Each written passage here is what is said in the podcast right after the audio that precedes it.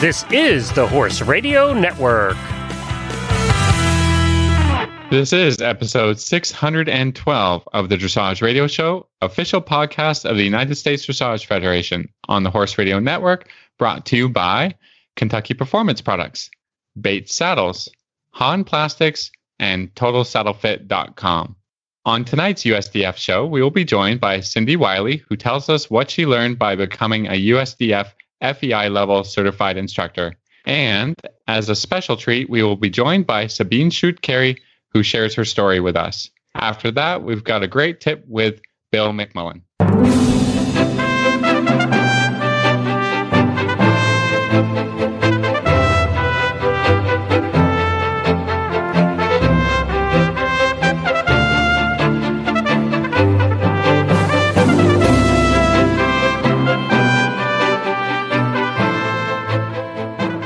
This is Reese Koffler-Stanfield from Georgetown, Kentucky. And this is Philip Parkes from Rockwood, Ontario, and you're listening to the Dressage Radio Show.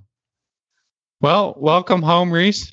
Thank you. Oh my goodness, it's so you know I we love our time in Florida. It, it is great. We had a great season, but there's something about coming home that's just wonderful. And Kentucky in the spring, Phil, you you you usually come and visit us in the spring because it's that Oh, nice it's here. So beautiful. Yeah. And are Yeah. do you have all the blossoms out yet? They're coming out and it's so coming out now. green. Yeah, Yeah. I'm not gonna lie. Have you been the over day to we Keeneland? um uh Are they running is- races at Keeneland? I, yeah, but I'm not seeing a lot of mask wearing. So um, I Uh, now I'm just seeing some pictures. So they are running, I think, limited capacity. Um, but I have I've not gone over for sure. Um, but my brother came down, um, and and my nieces and my sister in law, and so I actually did take. Uh, I've been here in in in town, and I I rode my horses, but uh, I have taken a little time off just to spend some family time. We haven't haven't really seen them in a year, and uh, it was great. And Easter and Easter with the kiddos is is so fun, and we had a a lovely time. So it's been a very nice kind of get back into routine. Uh, we were we were laughing. Uh, my main man Bingo. I was trying to give him a little time off, but he did. He wanted to work, so he. And, and again, um, I think we'll you'll love that because later in the show we'll talk to Sabine Schut-Kery and she'll talk a little bit about keeping a Grand Prix horse fit. It's a little different. They're so used to their routine. He he was not having time off. Um, so w- Mhm. even if you just Not get on him and mentally. Yeah. yeah. mentally even just tack walk for 20 30 minutes um uh, he was he didn't like it when and he was he didn't get the time off situation so we enjoyed just some some hacking uh and and it was very it's been the weather's been great so uh, not the day we arrived the day we arrived it snowed but then it's it's leveled out and it was absolutely gorgeous for easter and Uh, it's been really nice so it's been nice to be home so Yeah. yeah, yeah. really good but Awesome. Well, I think we- I think we'll just actually have to jump right to the show, unless you've got we have a big show tonight else? Yeah. no we have a big show a tonight but but it it uh, it was great to do the recording with our guests, and uh, I think I think this is uh, I don't I don't want to oversell it. So Yeah, we don't want the to show, oversell, but we think you're going to like the show. So we're going to get right into it after this break from the USDF and also Kentucky Performance Products with newly certified USDF certified instructor Cindi Rose Wylie. Founded in 1973, the United States Dressage Federation has become the largest organization to represent a single Olympic equestrian discipline. At nearly 30,000 members strong, USDF is your connection to dressage education, competition, and achievement. Visit usdf.org to learn more about USDF education, competition and award programs, and to shop our online store. Again, that's usdf.org, your online destination for dressage. This Nutrition Minute is brought to you by Kentucky Performance Products, the company that simplifies your search for research proven nutritional supplements at kppusa.com. The horse that matters to you matters to Kentucky Performance Products. Researchers have confirmed that as horses age, they naturally become less sensitive to insulin and more susceptible to health problems caused by too much sugar in the diet. One way to reduce the sugar content in a horse's diet is to replace sugar laden grains with a high fat supplement. Fat is an extraordinary energy source. It is readily utilized by the horse and contains more than two times the calories of sugary grains. Equijewel Stabilized Rice Bran is an excellent fat supplement. It contains a balanced calcium to phosphorus ratio and won't cause mineral imbalances when added to the diet. Its all natural ingredients are high in healthy fat and fiber. Best of all, Equijewel allows owners to easily replace the calories previously supplied by sugary grains. When you need to add healthy calories to your horse's diet, choose Equijewel. To learn more, visit Kentucky Performance Products at kppusa.com. Well, tonight we are very excited to have a, one of the brand newest FEI USDF certified instructor.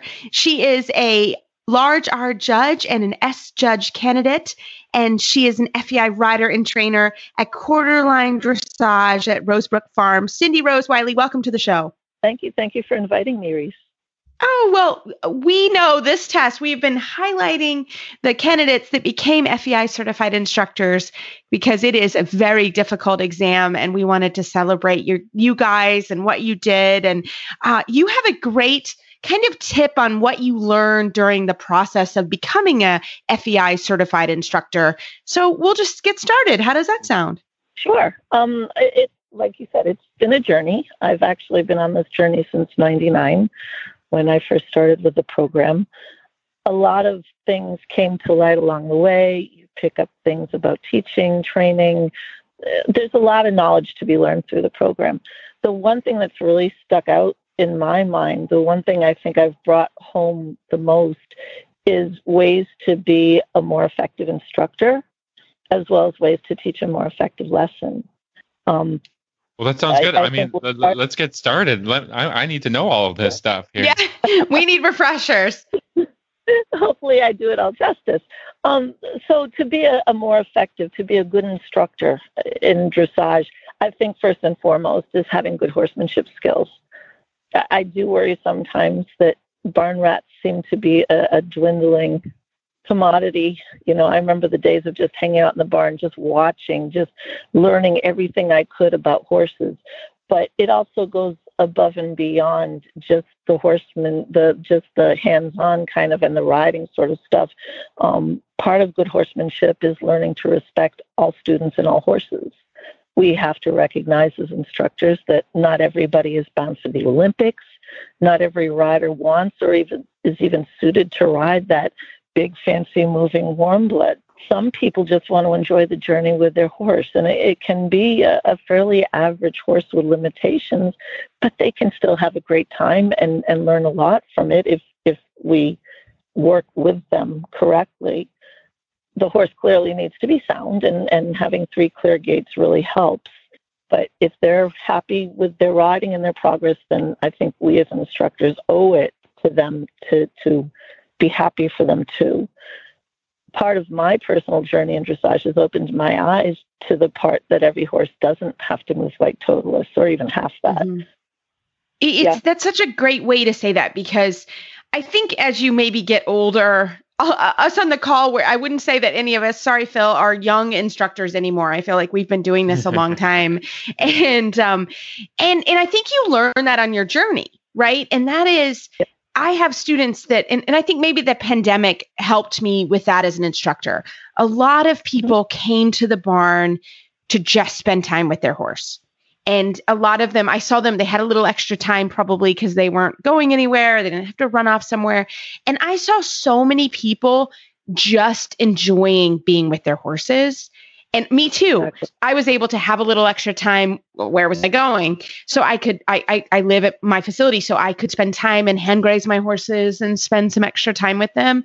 And that really did get me thinking on how important it is to number one, sort of know why you're doing what you're doing yourself. But I think mm-hmm. it's also really helpful um, from the instructor standpoint to, like you said, recognize what each student wants to do. But I do think that that is a way that students should also do that with their instructors, right? Like it's okay to to voice your goals, and if it is your goal to work on um, your horse standing better in the cross ties or whatever it may be it's good to voice that to your instructor because yep. we can only work on communication from you as a student, or um, we can have our own ideas on what we think you should do. But I think just yep. being able to voice that is really important from the student, but also from the instructor, wouldn't you say? Yeah, exactly. Uh, you know, and the instructor has to be empathic towards those things. Sometimes the instructor has to be able to read things that aren't voiced you know, be a little bit sensitive to, hey, you know, she's not enjoying this aspect of it. What can we do to make her more comfortable with what she, the time she's spending with her horse? That can change over over time, or it, it can change from one week to the next. Um, you know, but I think the communicate, the two way communication is just a really important important point that you guys are making here.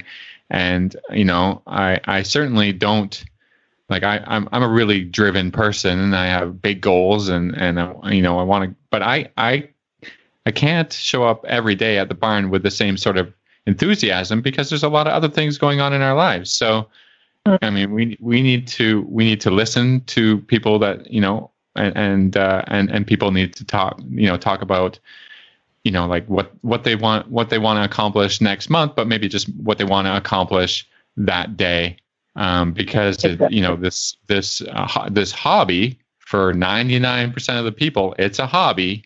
Um, yep. you know has to be fun first and foremost and and and that yep. that can be hard from you know to communicate and to to understand from from an instructor. And most i think most are you know kind of competitive and, and goal driven and, and, and all that. So I, I i'm really liking this conversation yeah, well, and, and I think you touched on some of the other aspects of, of a good horse person, uh, the compassion, the empathy. There's also this sense of humor and humility, which you just talked about. I can't come mm-hmm. the same day, you know, the, with the same enthusiasm every day. And there are times, let's face it, horses are humbling.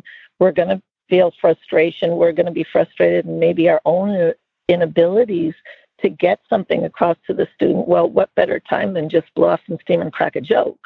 you know, lighten the load a little bit so that they don't sense your your anxiety about what's not happening. Patience, exactly. Things take time. This this dressage is definitely a process, and the horse that might not stand on cross ties today, six months from now, might ground tie. So yeah. You have to realize that what and and how many times do you have a student come in the ring and see, for example, it, the horse is hanging on the left rein. Oh, well, he's always hung on the left rein. Well, you as an instructor know that it's the progressive exercises we're going to use to fix that. It's not always going to be that way. And I think that's part of our job too, helping the student understand that part of this journey is helping them change the rideability of their horse. Yeah.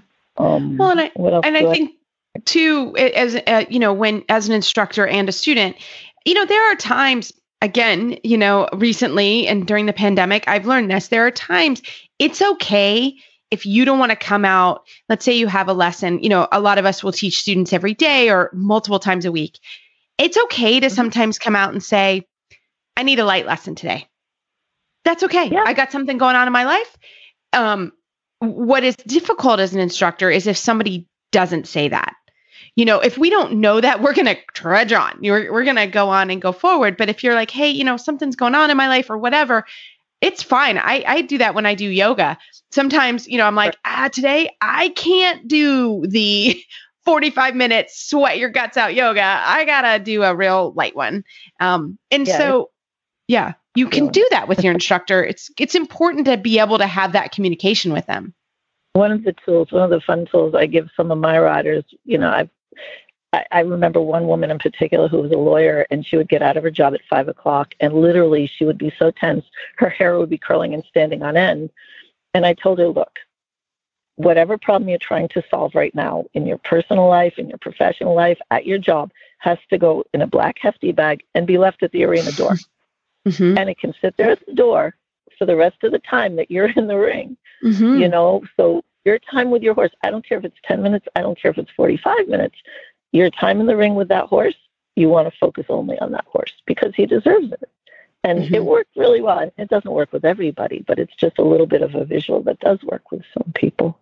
Well, Yeah. uh, here, here's here's another thing you can do. You can say, you know what, I just can't handle a lesson today. I'd like to watch you ride my horse and and give Mhm. me tips. And I, I'd like to be the observer.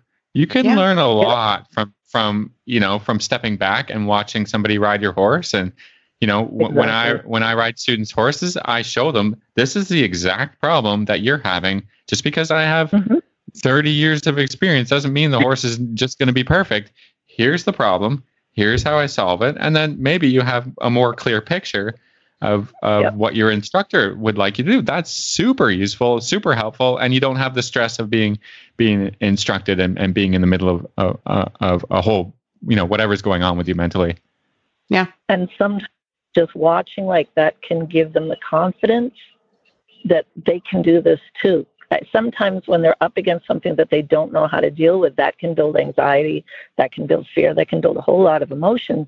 But when they get on and they see you ride through it, they say, "Well, that really wasn't that bad, was it?" So that's that's a really really good tool to help your your people. Um, let's move on because you also touched on it a little bit. Um, another quality in a in a good or effective instructor is your communication abilities, being able to communicate in a clear and positive way that works for your students. We know everybody's different. Everybody learns differently. There's visual learners, there's analytical learners, there's kinetics, there's all sorts of stuff that people go through in order to learn.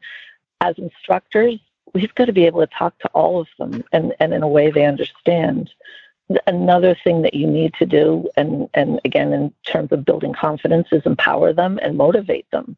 You know, Mhm. show them they can do this, explain to them how they can do this. I think being positive is a huge part of that. You know, back in the old days, I don't know if you guys remember when screaming was a huge part of any Oh, yeah. lesson. Thank God we have C coaches, but you know, we were belittled, we were treated in ways that would be totally unacceptable now. And but learning learning not to say don't do this or don't do that, learning how to put things in a positive light works much better. And when you take away all those negative words in your teaching and you take away all that judgmental kind of feeling in your teaching, it creates a much more positive learning environment for them and they feel more comfortable with it overall. Yeah, that's actually a really interesting point. Let's uh, just when, when you when you tell somebody to don't look at the car, what does your body do? You look at the car. You know, like your body doesn't hear don't look at the car. You hear look at the car. So I'm I'm looking at a car right now, but whatever it is, don't raise your right hand, you know. So you Right. yeah, and as an instructor, you have to really focus on that because when I heard that, I thought, "Oh my gosh, how many times do I say that?" and I, I said it a lot. Now I really try to not say that. Um, and you do have to practice it because it's so ingrained in what we do. So that's that's kind of where you're going with that, isn't it? Exactly. Exactly. You know, it's give them give them a direction because sometimes saying don't do something, well, they don't know what to do other than do that. You know what I'm saying? So if if like I used to have a horrible habit of keeping my right leg too far back, I couldn't figure out if I just stretched it, it came forward. You know, I kept thinking push it forward. Well, I couldn't because it was so crammed up. But somebody finally said to me, Cindi, stretch your right leg, and that put it in a better position. Moving on from communication, uh, an effective instructor has to be knowledgeable. Um, there's a commitment to education, and we're not talking about just the education of others, but becoming educated yourself, which you do learn that in this program. That continuing your education is important.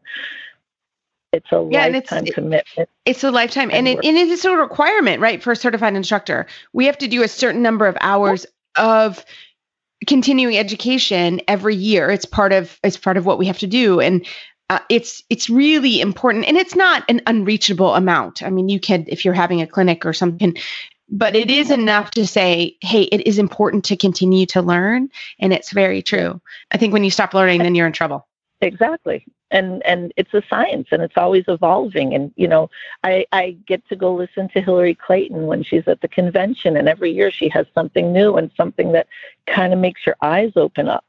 I think the most interesting part to me is the people, the top educators in our country, the Lilos or, or the Garys or the Janets, they're at almost all the lectures, they're at almost all the symposiums, and they're not just sitting there to be supportive.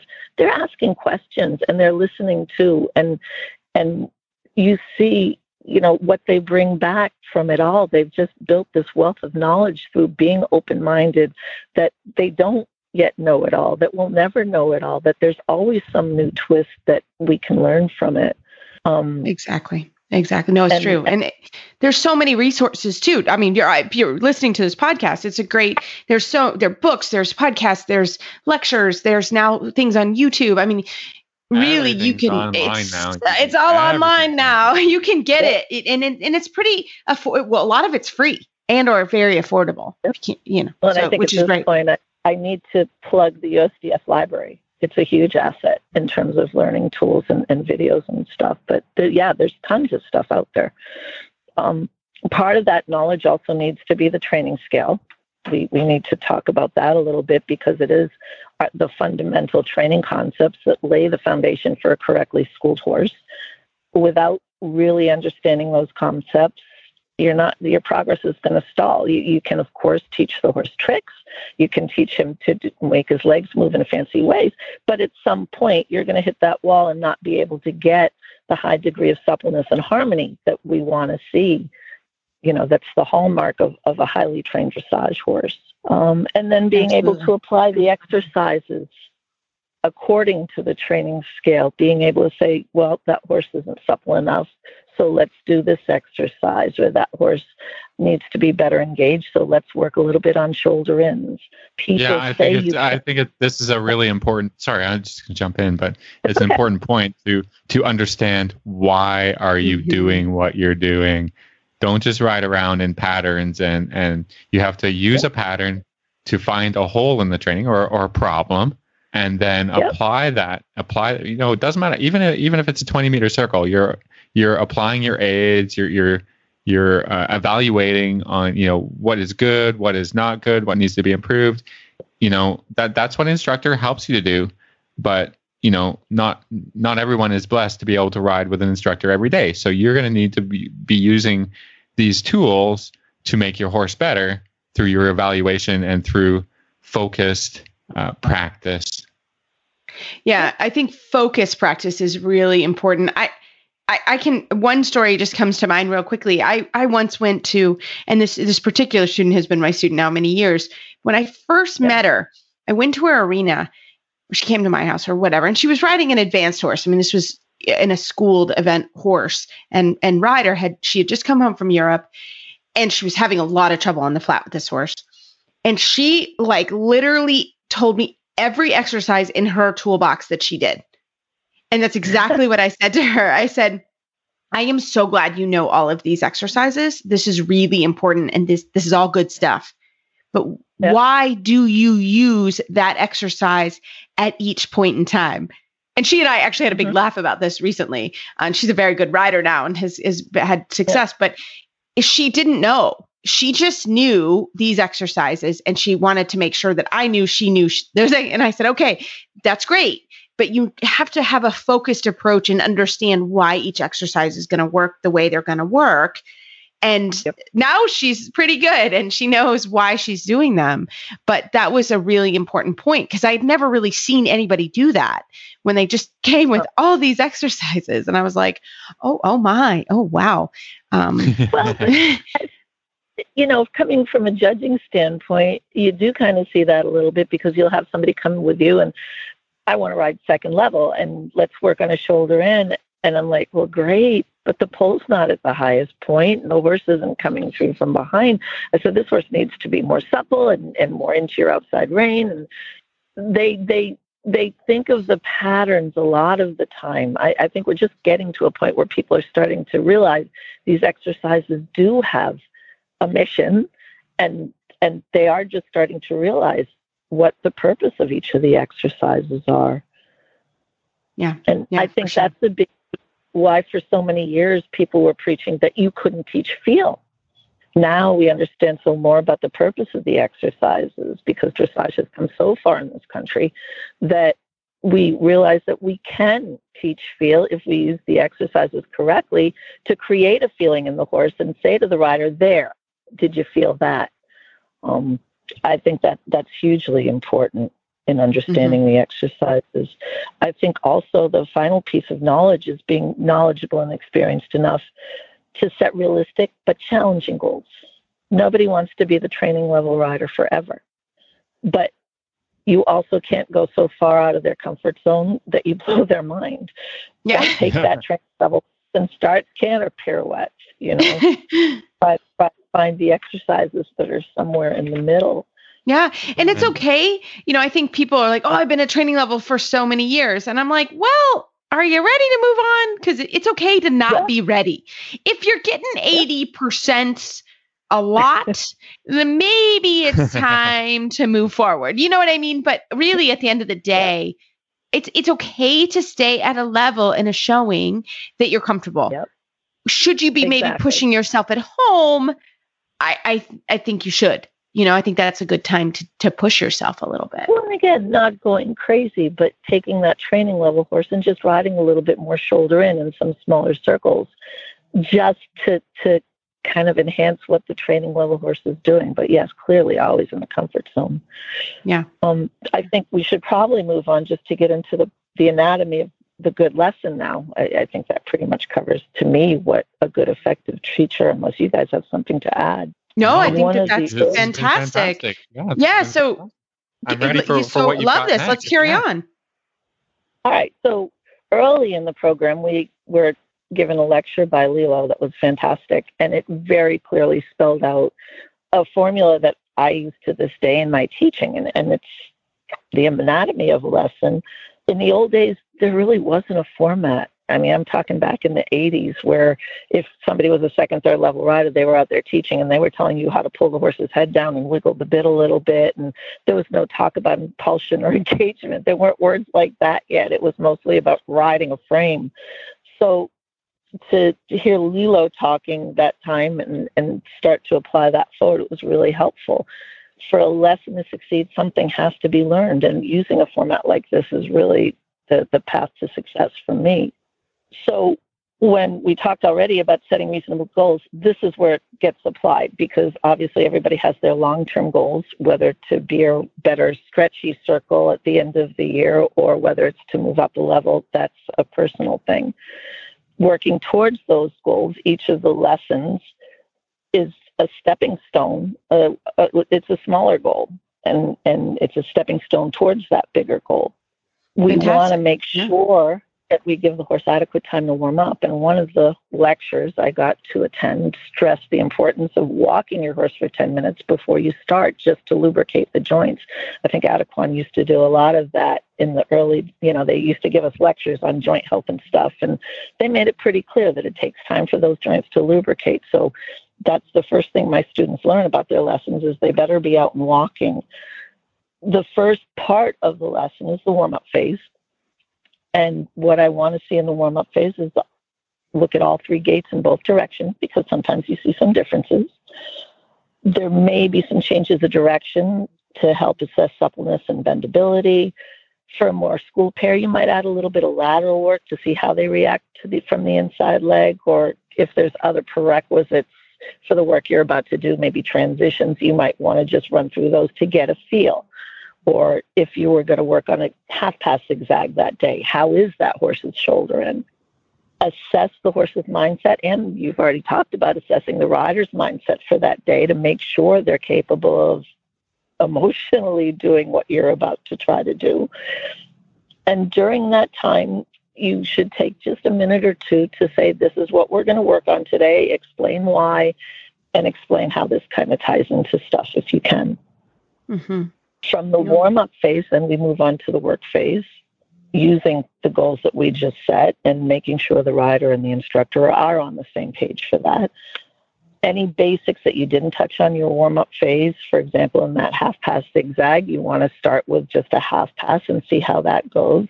Make sure the half passes in each direction are easy, supple, um, with correct bending does the ride uh, discuss the exercise with the rider and give them a clear direction use the letters you know go from this letter to that letter but give them a very clear visual of where they are to go sometimes it, you need to walk the rider through it first then when you get into riding the exercise, don't drill it. Back from Carl McCullough, we used to hear about the rule of threes. If something doesn't improve after three times, then it's probably not going to. if it doesn't after three times, then go back to your basics and say, okay, what part of the training scale didn't happen here that I couldn't make things better?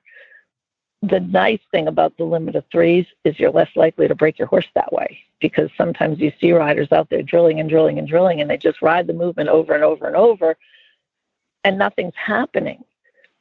At some point, you got to say, why is it not happening? In fairness I, to the I love that. Yeah, I love that. I think the lim- I think that's a good way to put it. The limit of threes. Do it three times, and if it's not going to work, maybe Yeah. take a break or assess. You know, sometimes I think you get so into I'm going to get this, and then it's like, mm. yeah, yeah, but why are you not getting? Or I mean, as a rider too, it's not. It, it's it's that's a good rule of thumb. Three times, and no more. Right, but but do it three times because the first time could also be an accident. Yeah, that's true. know, make sure that the student has grasped enough control over it. But that kind of does guide you to where to go with your exercises. And then when you're done with all that, you want to go back, make sure the rider understood just what happened, make sure the rider understood where to go with it next. If they're not going to see you in a bit, maybe give them some homework.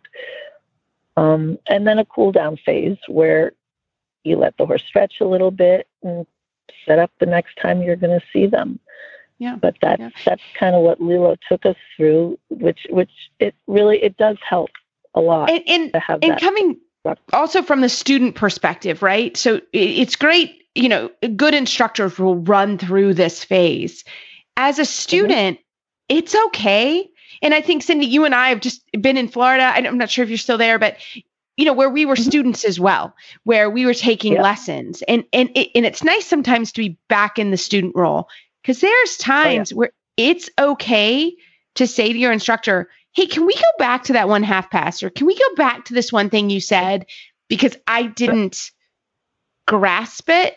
And and Yep. it's not you're not doing that as you're not being rude, right? You're just like, hey, I what what what were we doing in that passage transition? Like what what, what did I do? What can I do better? Yep. That's your time in the moment. That if you have something that sort of pops in your head, it's absolutely fine to just say to your instructor, "Hey, I could you can you review that right now?" Or right. hey, I don't have any questions right now. Uh, and maybe later when you go back to your writing journal, I mean, don't don't email your instructor or text your instructor at eleven o'clock at night. But the next lesson, it, yeah, and yeah, we sometimes it gets us really cranky. Actually, if it, it'll wake me up, and then I'm really cranky. But that's not the point. But the, the point there is, and then maybe jot it down at the beginning of your next lesson. Come back and say, "Hey, we talked about this, and I was really not clear."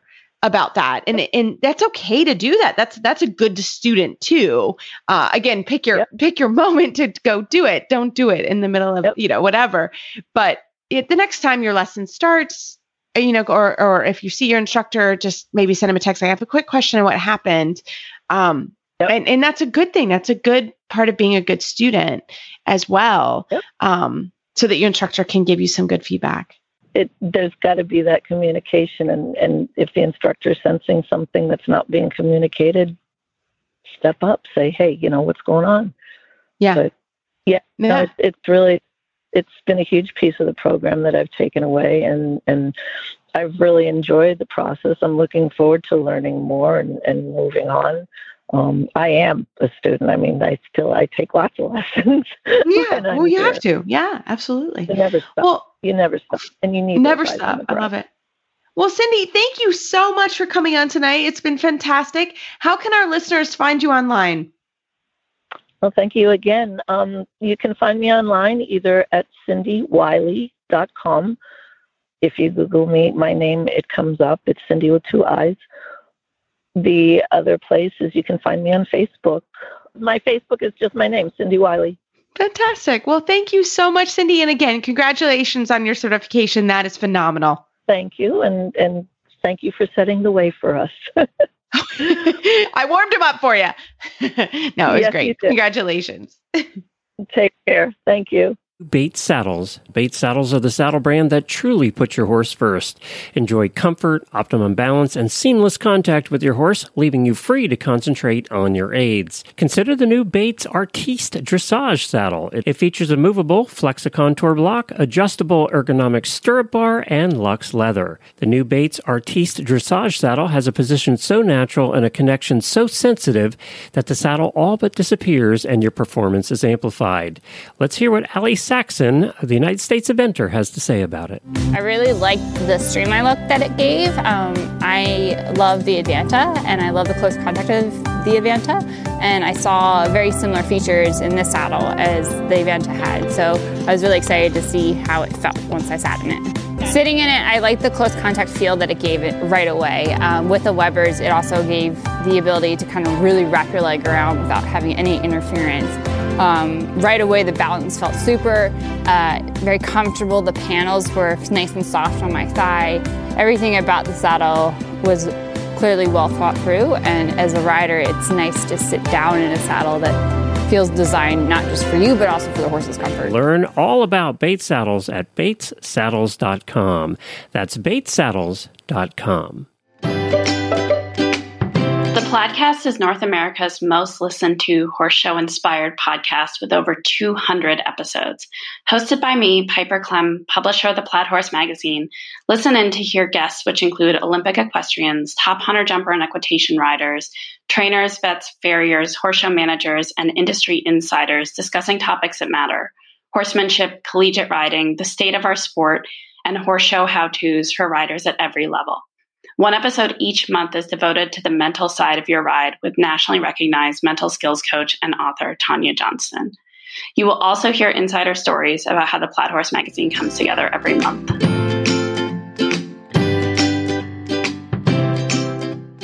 Well, tonight we are really honored to have Sabine Schut-Kery. She is a candidate for the Tokyo Olympics riding Sanceo. I got to meet her in Florida and I just had to have her on the podcast. Sabine, welcome. Oh, thank you so much for having me. This is very exciting for me. Thank well, you. We are thrilled and you know we we we chatted a little bit in Florida and I just you're just such a kind person and I love your story and I love your horse and so I wanted to just have you on the show to tell us a little bit about your history and yourself and and your horse. So I'll let you start with your history. Tell us a little bit about who is Sabine. Okay, well, um, I was uh, born and raised in Germany, and looking back, I mean that's that's uh, really great that I got my education with the horses there, and just how the country, the geography is, being a smaller country, really gave me the opportunity to experience a lot as a younger kid and teenager to learn a lot around the horses because I could just ride my bike to the barn and you know it was more like a being together with other kids and growing really up around horses and become horsewomen. So I did my riding obviously in Germany and I started I was lucky that when I was about 16 and growing too tall for the ponies, I was lucky to uh, ride some Friesians and Andalusians and learned early on kind of a little bit different stuff like riding in side saddle, or I um, learned how to drive a four in hand and to learn how to ride one horse and long line it in the front of me from the saddle, a second horse. So just things like that, and really, really well-rounded education you were you were getting. Yeah, exactly. And you know, at the time you think that's normal, but as I grow older, I look back and really I understand even more though how special that was and how much it you know, taught me to be intuitive with animals. And I think it really reflects, I want to say, in my performance too, because like doing so many exhibitions also where you don't have to write from letter to letter and from movement to movement as you have to do in a competition, you start listening a lot to your horse. When is a good moment to present this or that in your horse? And it's a little bit more of a feel riding because it's not quite as restricted.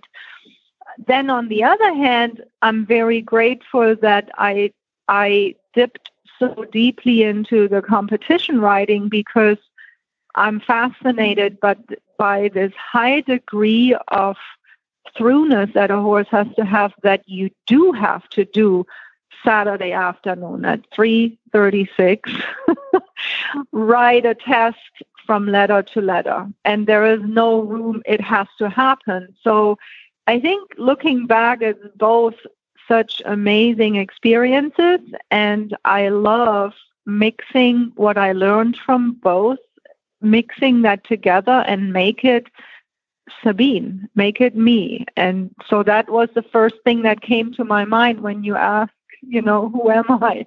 Um, I think that's really uh, looking back. I'm very, very grateful for that. And then just to not make it too long, you tell me if I'm going too far out. But no, we 19... love it. We want we love hearing your story. Okay. It's phenomenal. okay, then in 1998, I sold my first horse, which was a Friesian stallion that I had trained. I sold him to a gentleman at in the U.S. in Texas, um, and I sold him from a video as a breeding stallion. But mm then I wanted to see where he goes, and so I flew over, and um, it the gentleman's name is Jim Mosebrook, and he offered me a job on the spot. And um, yeah, I just had my met my husband, and he came with me. So in 1998, we moved to the U.S. I was lucky enough that Jim also got me my citizenship really quickly we traveled through the whole US, which was amazing. My first exhibition, because I also taught my horses how to lay down and sit on command. They can rear on command, just as an, interesting movements for the crowd that they like to see. Uh, besides the dressage movements. So my first actually exhibition in the US was in uh, at Madison Square Garden. So coming from Europe, that was just mind blowing. Um, and they put sand up on the Rockefeller Center for the Today Show, and we had to ride there. I mean, imagine coming from Europe. That's pretty wow. cool. So that's that. so cool. That was just like really, really amazing. uh, not ever been to the U.S. Um, so then we traveled a lot through the U.S. and tried to promote the Friesian horse you know, also as a dressage horse and not being so stuck on the breed, but saying, hey, dressage means training. So, you know, these horses, yes, they weren't bred for dressage, but they have a lot of things to offer too. Well, I, um, I have to I have to jump in here and just uh, and tell you, Sabine, that that you were um, kind of an inspiration for me as well because in the early to the late 2000s i can't remember what the years were i, I got a Friesian stallion um, in my barn for okay. training and it was it was great for me to be able to have somebody to look up to or to say you know i'm riding a Friesian and may, i was probably you know the the only Friesian at a dressage show but i was like other people do it too just not mm-hmm. around here you know or or you know I, right. I think i've seen video of, of you riding the stallions and you did such a beautiful job and that's who you were you were Thank who you. i was emulating to to be like mm-hmm. so this is uh personally this is a really great interview for for me to be involved with you know yeah no no and it was i just wonderful times but i think also what I want to share, eh, and even for younger upcoming writers, even when we did the demonstrations, we were even in Germany or here, I did tell my boss at the time, I said, look,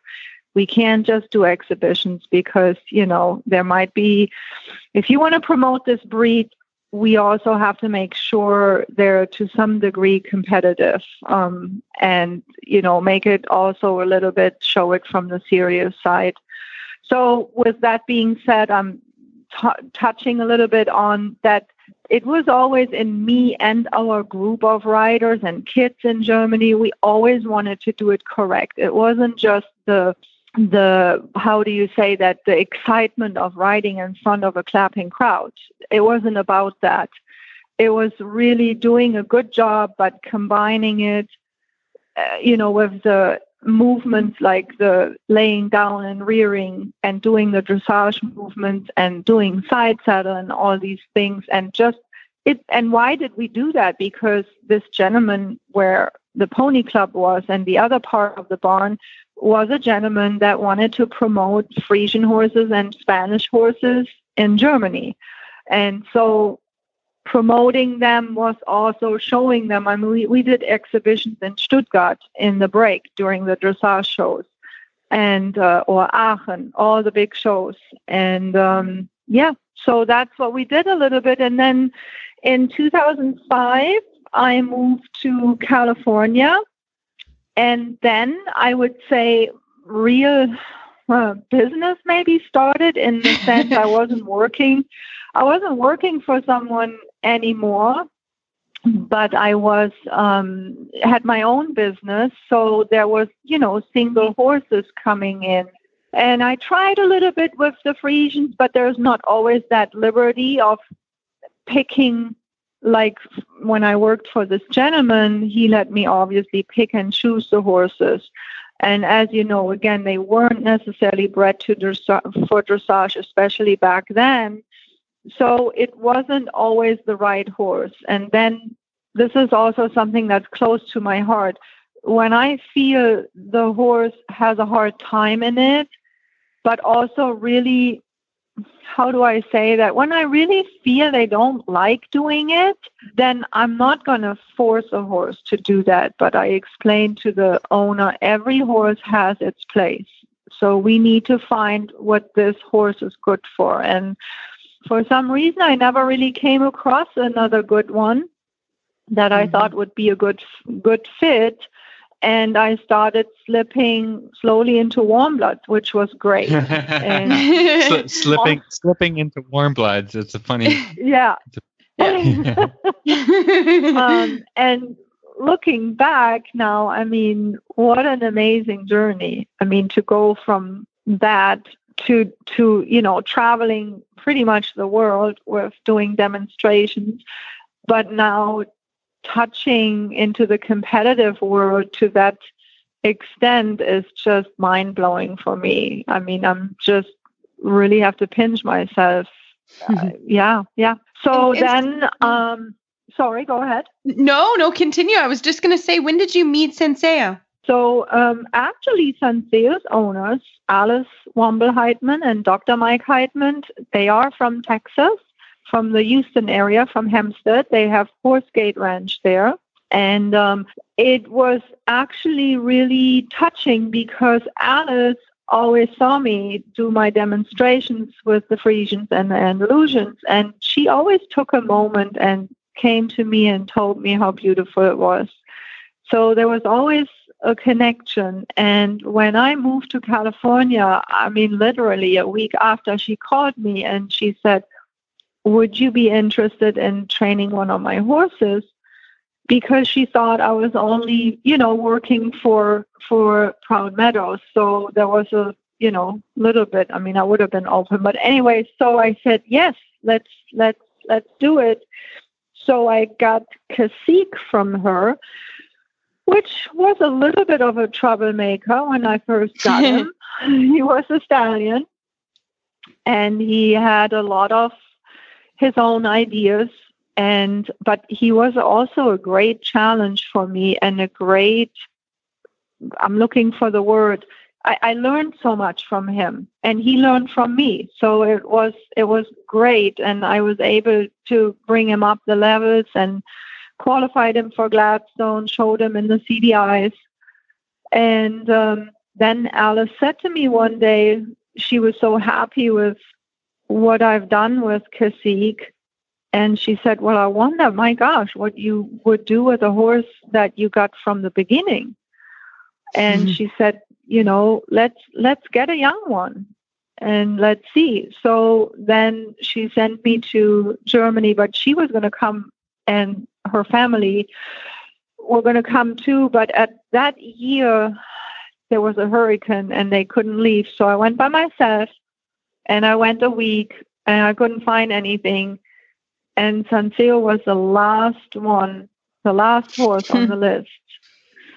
And I really just fell in love with him. It was easy. He was just what did I I mean people always ask me what what did you like when you bought him because he was just under 3. We saw him in October and um, wow. so he was just getting ready to be under saddle. And I saw him; he was only three times under saddle, so I did not want to get on. um, but I Fair. saw him on the lunge line, and he was just so rhythmic.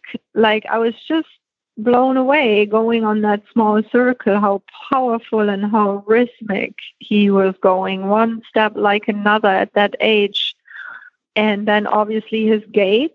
Um, Alice loves beautiful horses, so she kind of did whisper in my ear, try to make sure it's a pretty horse too. so he he he he definitely fit the bill there, which I first yeah. thought, oh my gosh, that's even harder, you know, to find talent and the looks. yeah, um, yeah. So yeah and then i told her hey i think i did find see something that i really like but i need to write it. I don't want us to get into this not feeling it. And since i didn't come the first trip we waited three weeks and we went back and i got on and he had exactly that feeling that i saw this like one step like another. And I've talked about rhythm, but with the rhythm, it's also the balance, how balanced he was and I think that still shows a lot, mm-hmm. like that same step, and obviously the quality in the gaits, um, but that that good natural balance that he that he had. Yeah, and that's how Sanceo's and my story started, and mm-hmm. I can only say you know, I'm starting now too with young horses, and I'm trying to always remind people in the horse world that yes, of course, Grand Prix is amazing. And, you know, even to where I am with Sanceo right now, that's obviously really, really amazing for me at least. But when you bring a horse along the levels, there's a lot of fun things too. So if you, I really try to purchase or buy something also when there are three or four, so I can do young horse classes. And even with Sanceo looking back, how amazing. Like he qualified as a five year old for Verden for the World Breeding Championships for to mm-hmm. represent the US. We decided not to go. He was a little immature and we didn't want to because we wanted to go to Grand Prix. We said, "Hey, let's not just look at this year, look in the future and in order to be competitive, we would have to push a little bit and make him a little more flashy." And I mm-hmm. said, I don't want that. I want to stay honest to the training. And he wasn't mature enough to take him, to push him a little more for that. And then when he was sick, we had the same, so he qualified again for Verden for the World Breeding Championships. And that's when we thought, hey, he's much more mature. And I remember just also wanting to do that trip to give him an experience of what it means to travel overseas, to cope with, you know, being showgrounds in Europe that are way more busy and more cramped in than some of ours. So that was really um, also a reason why we wanted to do that trip. So, as a component to do for his development as a Grand Prix horse, to do one of those trips. Um, and then what did I do then? Then we did developing Prix St. George, which was really fun, and he won Chicago with a really high mm-hmm. score. And then after that, we went the first time to Florida with him and did the mm-hmm. national regular Prix St. George. And then the year after that, I think was right away the Pan Am year where I started doing CDIs. Small tour, and he um, was on the short list, and the short list went to Europe, and then he ended up being on the team, which Yeah. was, uh, I mean, amazing. And then the whole experience in Toronto. We And saw you there, on, Phil and I. We Saw you saw you there, there. We were there. We were in the stand screaming for you. Oh, well, that was amazing, and um, but that's what I was just trying to list real quick in Yeah. the sense of how cool is that? I mean, So it cool. doesn't, You know, and not not every horse always makes it to Grand Prix, and we shouldn't be upset by that. As I say, every every every horse has its place, and there is enough things we can enjoy in the journey. And um, so, yeah, yeah, that's a little bit, I would say, our story. And Sanceo Yeah. is, you know, a 15 year old It's so cool. Hanoverian 15 years together. Wow. Yeah, yeah, well, 12, right? Because we got Yeah, him. 12 years, yeah.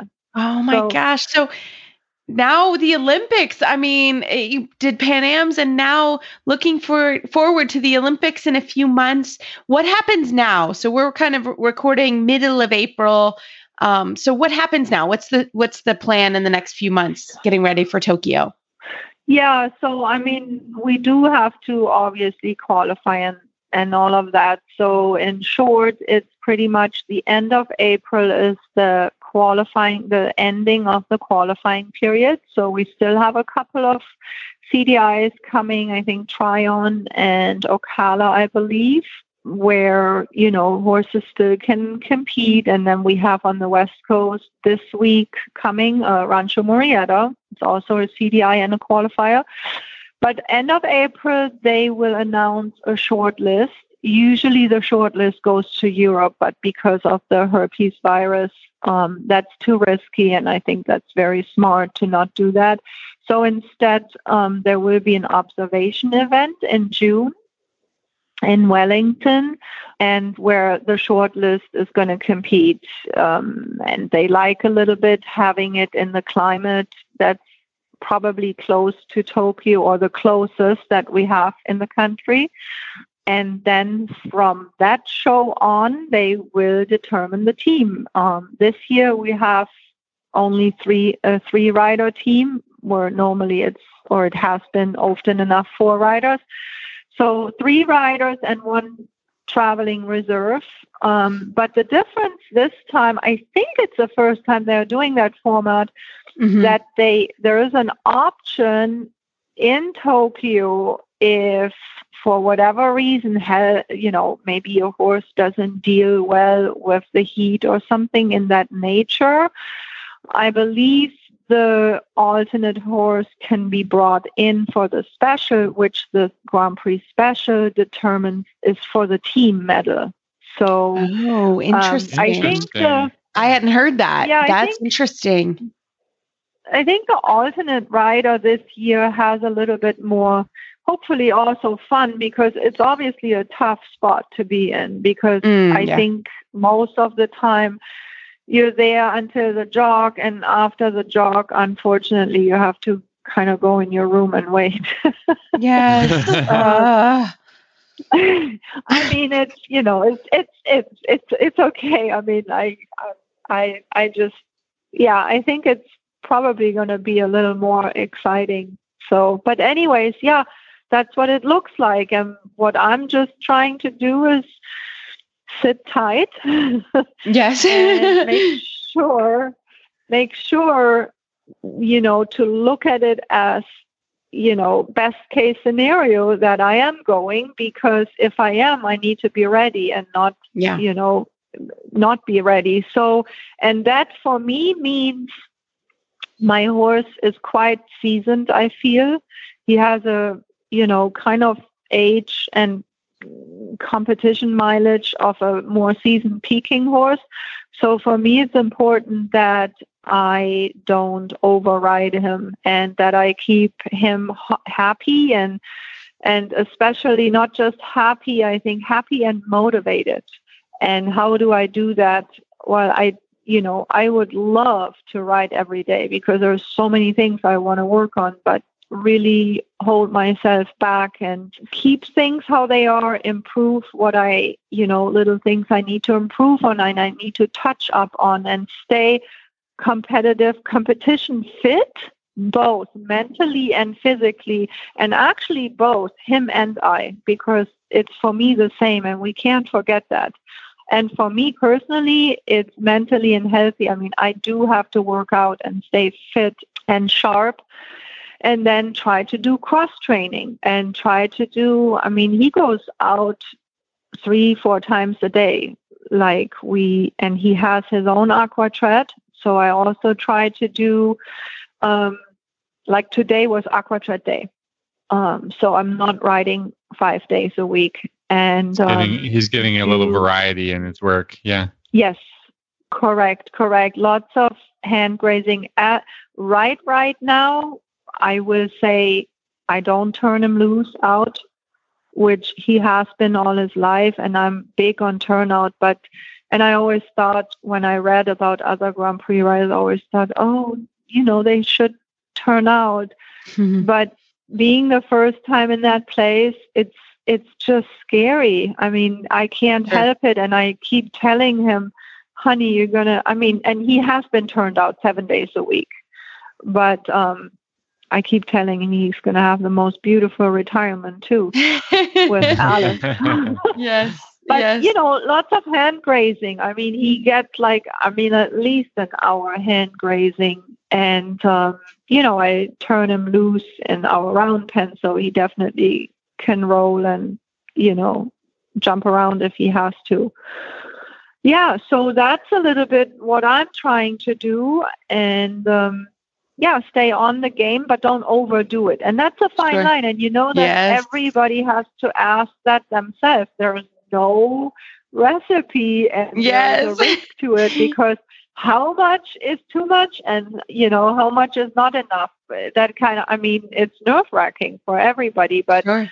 you just got to stay what i try to do when you're questioning that i just try to ask myself well what got you here you know Yeah. that gut feeling i mean i trained him here what did you do before you also didn't write five days a week you know and uh, you did variety before too Yeah. so Yeah, I, can just- imagine that's really it's a it's a hard time period. It's a few weeks, but it's like, oh goodness, it's it's hard and yeah coming off of Wellington where there's a lot of pressure and a lot of heat and uh it's Mhm. it, I can imagine it's it's a it's a hard time for sure. And I think it's it's it's quite interesting to write at that level because it comes down to this this kind of management. I mean, your horse knows everything. Yes, there's always things to improve, absolutely. But I think the biggest question I have now asking myself always, well, how many days before the show? How do I lead up to it? What do I do in between the show days. You know, if like the last show, it was so spread out. We had Tuesday the Grand Prix and Saturday the special. So what do you do in between? And it's you know lots of hours in the stall, more than at home because I don't have the option. You know, hand grazing. yeah, There's nowhere to hand graze During there. the day. Really. There is Yeah. no, yeah, exactly. And so I think that's a whole new chapter of where you have to have confidence and, um, yeah, and, and play around and learn by mistakes, you know? Yeah. And with him, sure. I mean, you just learn it by doing it, you know. And and I shouldn't maybe have said by mistakes, learning by doing it, because you know, like my little strategy also was I showed November the last time, and then I was showing the five star. So the five star was a big show for me. So the week prior, I took him Saturday into a national class just to see what I have. So those little strategy um, plans and Yes. looking back, I mean, talking about making good decisions, I was like, wow, that was a really good decision you made. And I can tell you hundreds of bad decisions. Yeah. I mean, it's an animal. And, you know, he's a stallion, so I have to watch a little bit also. Here in Wellington, I'm sure it's a little bit also with the heat. He was perfect gentleman in thermal in November. It was quite cold, he was hot. I mean, really like he was ready to go. And I had to, yeah. yeah, I had to deal a little bit with that too. And you have to remember that. And that, and that's what I mean with the management. You just have to think a lot. I also write a lot of things down so I can look back. Okay, Mm. if I showed in a colder climate, I look back how many days, what did I do? And then in a more warmer climate, or if I have a couple shows close to each other, what did I do in the middle? I mean, just to That's a great tip. enrich. Yeah. Yeah, just to, you know, you know in the end in your head what you want to do, but still it's always interesting to just read a little bit back and there's always a little thing I may forget. Um, so Yeah. yeah. Yeah. No. Oh, I love it. Well, Sabine, we could keep you on air all night. Your story is so amazing, and hearing what you have done with Sanceo and just the whole journey is is didn't happen overnight, and it's so fun to hear it.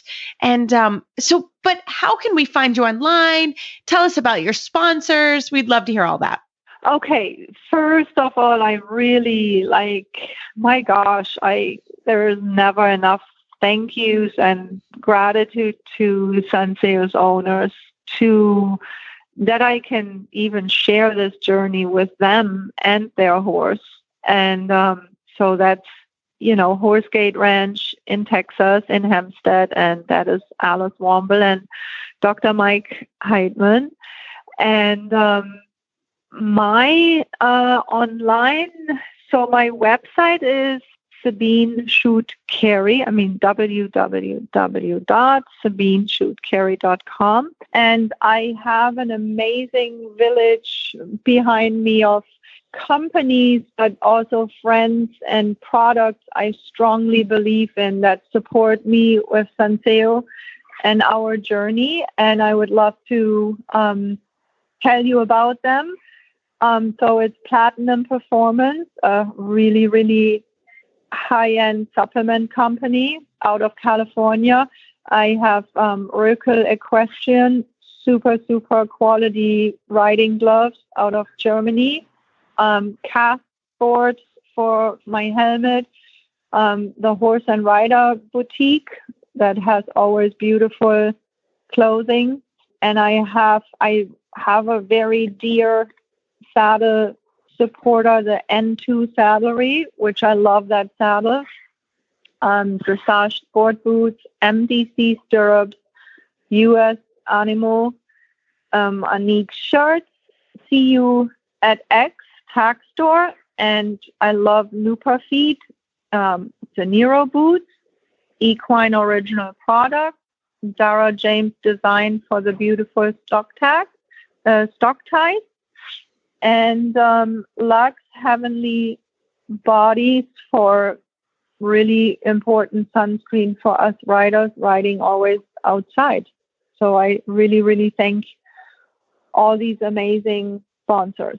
Absolutely. Well, Sabine, thank you so much for coming on. We are going to be cheering you on on your journey to Tokyo and fingers crossed. And thank you for sharing your story with us tonight. Thank you so much for having me. This was really fun. Thank you. Well, tonight, just in time for spring, we have Elizabeth Heuflein. She is the general manager at Hahn Plastics. Elizabeth, welcome back to the show. Hey, thanks for having me back. How are you guys? We are great. And you have the solution to most of horse farm owner problems in the spring, don't you? I do, yes. Everyone who is rich in mud out there, I have a solution for you. Oh, tell, please. so it's uh, it's a 100% recycled plastic grid that you put right down on top of the mud, and your horses will be up and out of the mud and happier than ever. It's uh, like I said, it's made of 100% recycled plastic. It's uh, 50 by 50 centimeters, or 19 and 5 eighths by 19 and 5 eighths inches, and you just put it down and leave it in place, and that's it. So tell us a little bit more about the installation. So you've got, you know, you go and, and you you uh, you pick up your your grids. They're uh, they're not light, you know, but They're one light, person, no. yeah, one person can do it. You you demonstrate. You came over to our farm and you demonstrated how how easy it was. So tell us a little bit more about that. Yeah. So when I came over to your place, um, we found a nice muddy gate area. Um, and we just brought down the mud control grids and wheelbarrow and put them right down on top of the mud, just one row at a time. They just slide into one, one another. They've got tabs on all four sides. So you do your first row and then you work on the second row and push them into the tabs on the first row and you just keep going as many or as few as you want. Um, and, and that's it. Typically, there is no ground preparation needed at all. And personally, I think they actually work better when you put them down right in the mud rather than when it's dry. Yeah, and so horse people might recognize kind of this, the system of interlocking if they've installed any kind of rubber matting within their barn, you know, and uh, it's very similar. It's just uh, the mud control grids have holes in them. So, so how, how big are the holes? You know, how's that designed? Yep. So the the holes are actually two inches in diameter. So if you're using them with uh, smaller animals, maybe goats or even with dogs, we do recommend that you would fill those holes. Uh, the nice thing about installing them on the mud is that uh, some of that mud will actually fill up the holes, so there's not as big a gap. Um, and eventually that mud will dry, and that's actually what holds the mud actually holds these grids together because they don't lock, and that also makes it a lot easier to take them back up in the summer um, if you choose to take them up if you install them temporarily. So, do they sink in the mud, like how, or do they hang on out on top?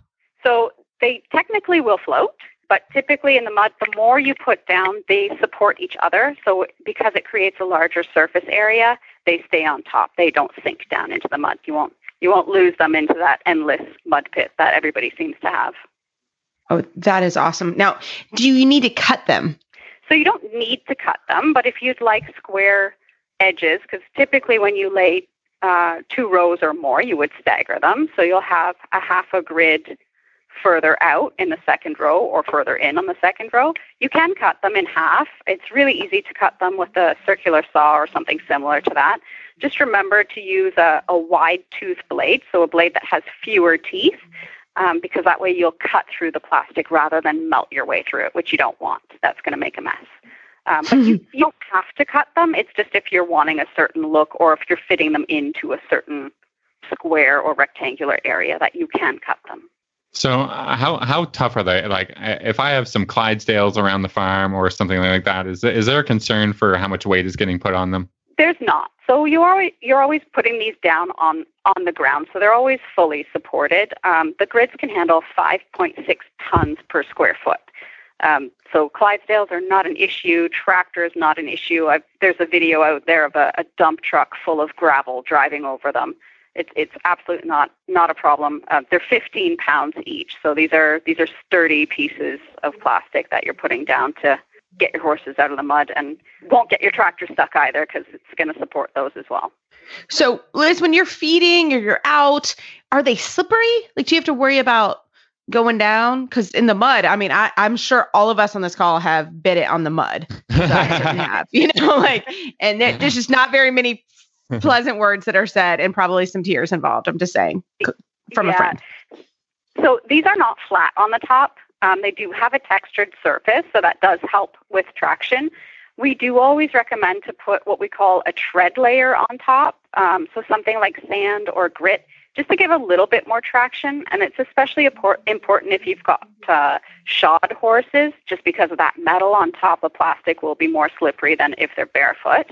Um, and we always say to introduce your horses to these grids once they've been put in place, just so they know what they're about to step on. Maybe have them on a lead and just walk them across so they know it's safe and they're not spooked by it.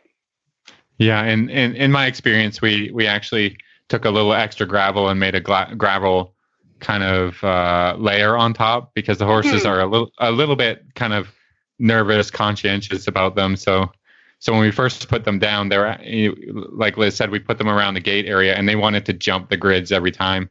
Uh, you know, so with a little gravel, they're like, "Oh, okay, it's fine." And now, you know, they're really, really very used to them. And and and but that that that would be my recommendation for for people because the, the horses they're they're suspicious. Yeah, yeah, yeah. And and Liz, like at the end of the season, if you were to pull them up, or let's say you were leave them down in the summer, do you how do you clean them?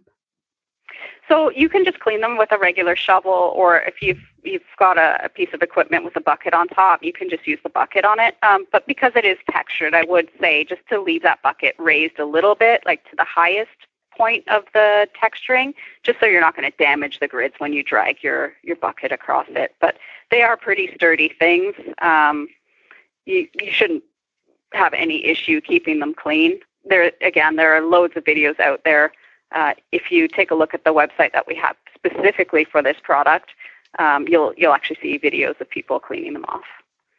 That is so cool because I live in central Kentucky in the spring, which means when it's sunny and beautiful, it's great, but it rains a lot.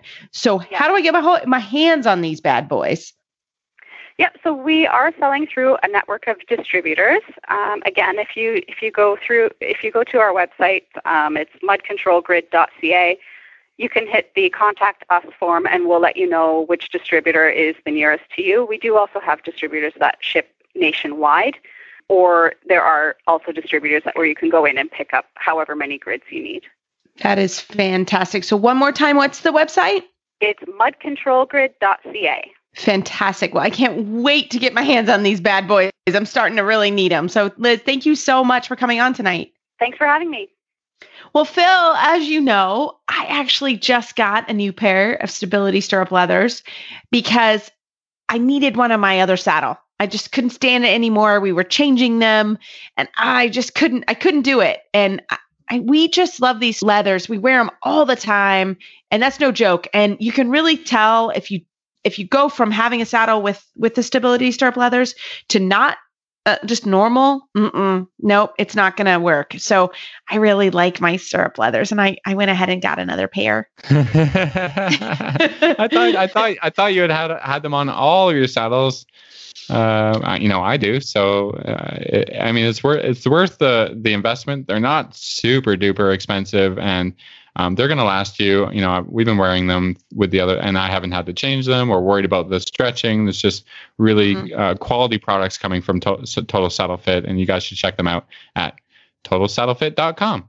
Well, we have a great Total Saddle Fit tip of the week from newly USDF certified instructor, FEI certified instructor, Bill McMullin.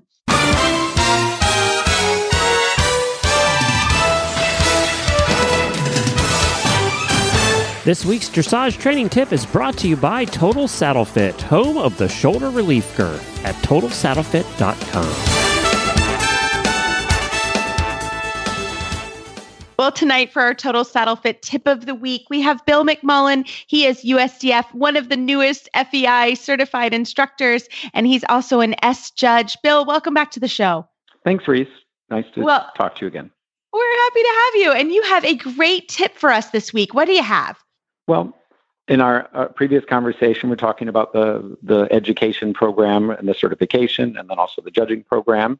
So, just wanted to, in terms of thinking about presenting yourself in the show ring and and show that you have good training and uh, to, and to help improve your scores, is to think a lot about how we ride corners.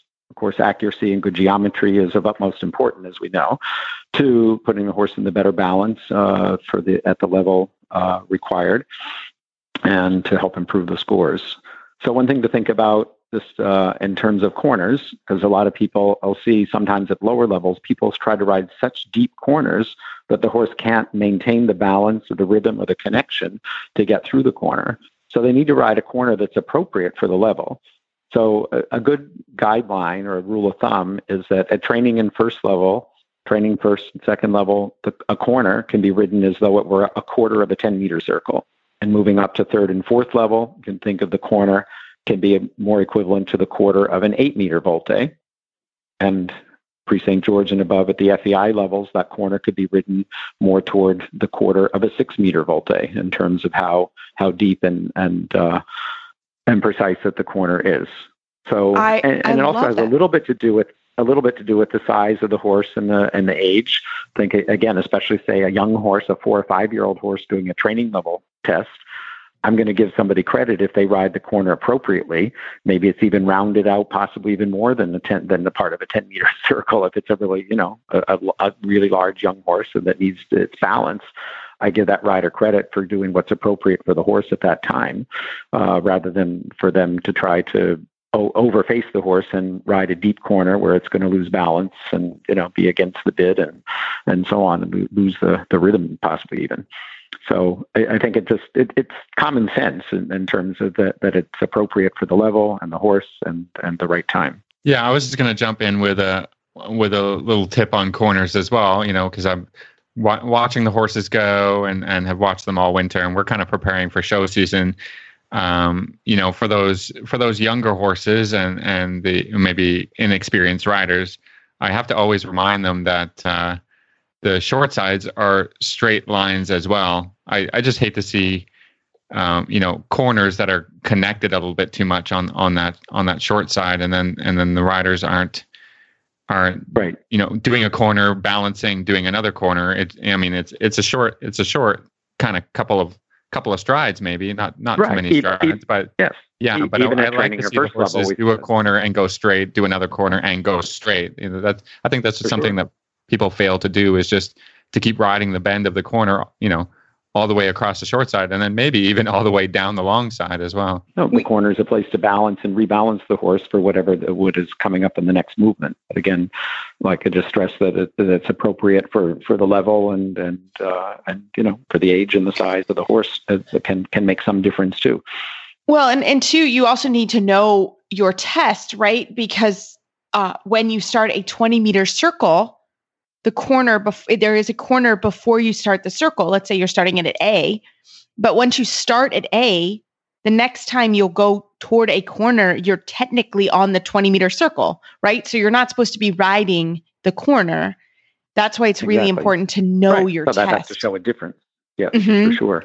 I know a lot of people that'll just kind of cruise in and they're going through the corner, but they're supposed to be on a 10 or 15 meter circle or whatever. Right. So that's why kind of knowing and understanding the geometry of your test, because as a judge, also as a trainer, I think your trainer will be like, "What are you doing?" But as a judge, you're going to mark off for that in the geometry section, and that that's just that's just sort of giving points away when you just And- need to know. And going along with that, especially what you just said, Reese, is really important, especially like in our new training level test three, we trot at C and immediately it starts the serpentine. So immediately you're starting on the arc of a 20 meter circle. You're not going to the corner. So, and, and that's the combine, combination of making the transition at C and immediately then being on that line and not falling more to the corner uh, is, is a really important aspect of, of having the correct start to the serpentine. And that, that takes some skill and balance to be able to do that uh, in the right way. Yeah, and then the, sure. then the serpentines go on along with what you're talking with the 20 meter circles that goes on to second level with our counter canter serpentines and so on that um, you know how many times as judges do we write that serpentines do not have corners yeah, it's a huge thing, right? Like it's, but in, in that Right. right. there, right? You you've already lost a point or maybe two, depending on how bad your geometry is, and Yeah, that's you know exactly. Don't do that. you know, Right. you make sure that geometry is Yeah. good. You know, that's really important. Exactly. Yeah, that's the bottom no, line good good geometry it's there for a reason Right. So To put the really quickly, better- to put the horse better on our aids I, I loved the chart. So training in first level, can you just go back through the di- di- just kind of go back through that chart one more time, so everybody's got it. like training through second level, the corner should be equal equivalent to about the quarter of a 10 meter circle. Third and fourth level, equivalent to the quarter of an eight meter volte. And at the FEI levels, can be equivalent to um, a six meter volt, the quarter of a six meter volte. Fantastic. Well, I'm putting that on. We have a quote board in the barn, and that is going on it tomorrow or maybe tonight when I get night check. That's a great tip. Very, very, Very good. good. Well, Bill, thank you so much for staying on for our total saddle fit tip of the week. How can our listeners find you online? We're online at warrenmcmullindressage.com and I'm on Facebook, Warren McMullin Dressage, and also have a personal page, Bill McMullin, as well on Facebook. Well, So look forward And- to hearing from people. Absolutely. Thank you so much for your tip. Well, as always, we love email and Facebook shout outs. Keep them coming. We love questions. Uh, anything. We we really like it all, don't we, Phil? Yeah, I mean it's it's fun to to get these questions because you know, sometimes they, they really really make us think, and uh, you know it's fun to answer them on the show, and it's great to interact with our with our listeners. That's uh, that's a, a big part of what what gives us satisfaction for for doing this podcast each week. Exactly. So keep them coming. And just a reminder, because we're going to be working on our book review reviewer in the next couple weeks, don't forget our book club of the month is How Two Minds Meet The Mental Dynamics of Dressage by Beth Baumert. And we want to be getting into this book. So everybody get into it. United States Dressage Federation is your connection to dressage education, competition, and achievement. Visit usdf.org for more information. That's usdf.org, the online destination for dressage. As always, you can find our show notes and links to today's guests on our website, dressageradio.com. Like us on Facebook, just search Dressage Radio Show. Follow us on Twitter at Horse Radio. My website is maplecrestfarmky.com. You can always find me at my email, which is reese at horseradionetwork.com. I think the best place to find me is on Facebook, or my email is philip at horseradionetwork.com. I'd like to thank our sponsors for allowing us to put on a good show. That's Kentucky Performance Products, Bates Saddles, Hahn Plastics, and TotalSaddleFit.com.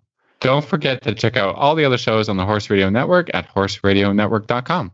Everybody, keep your heels down and your shoulders back, and we can't wait to talk to you next week.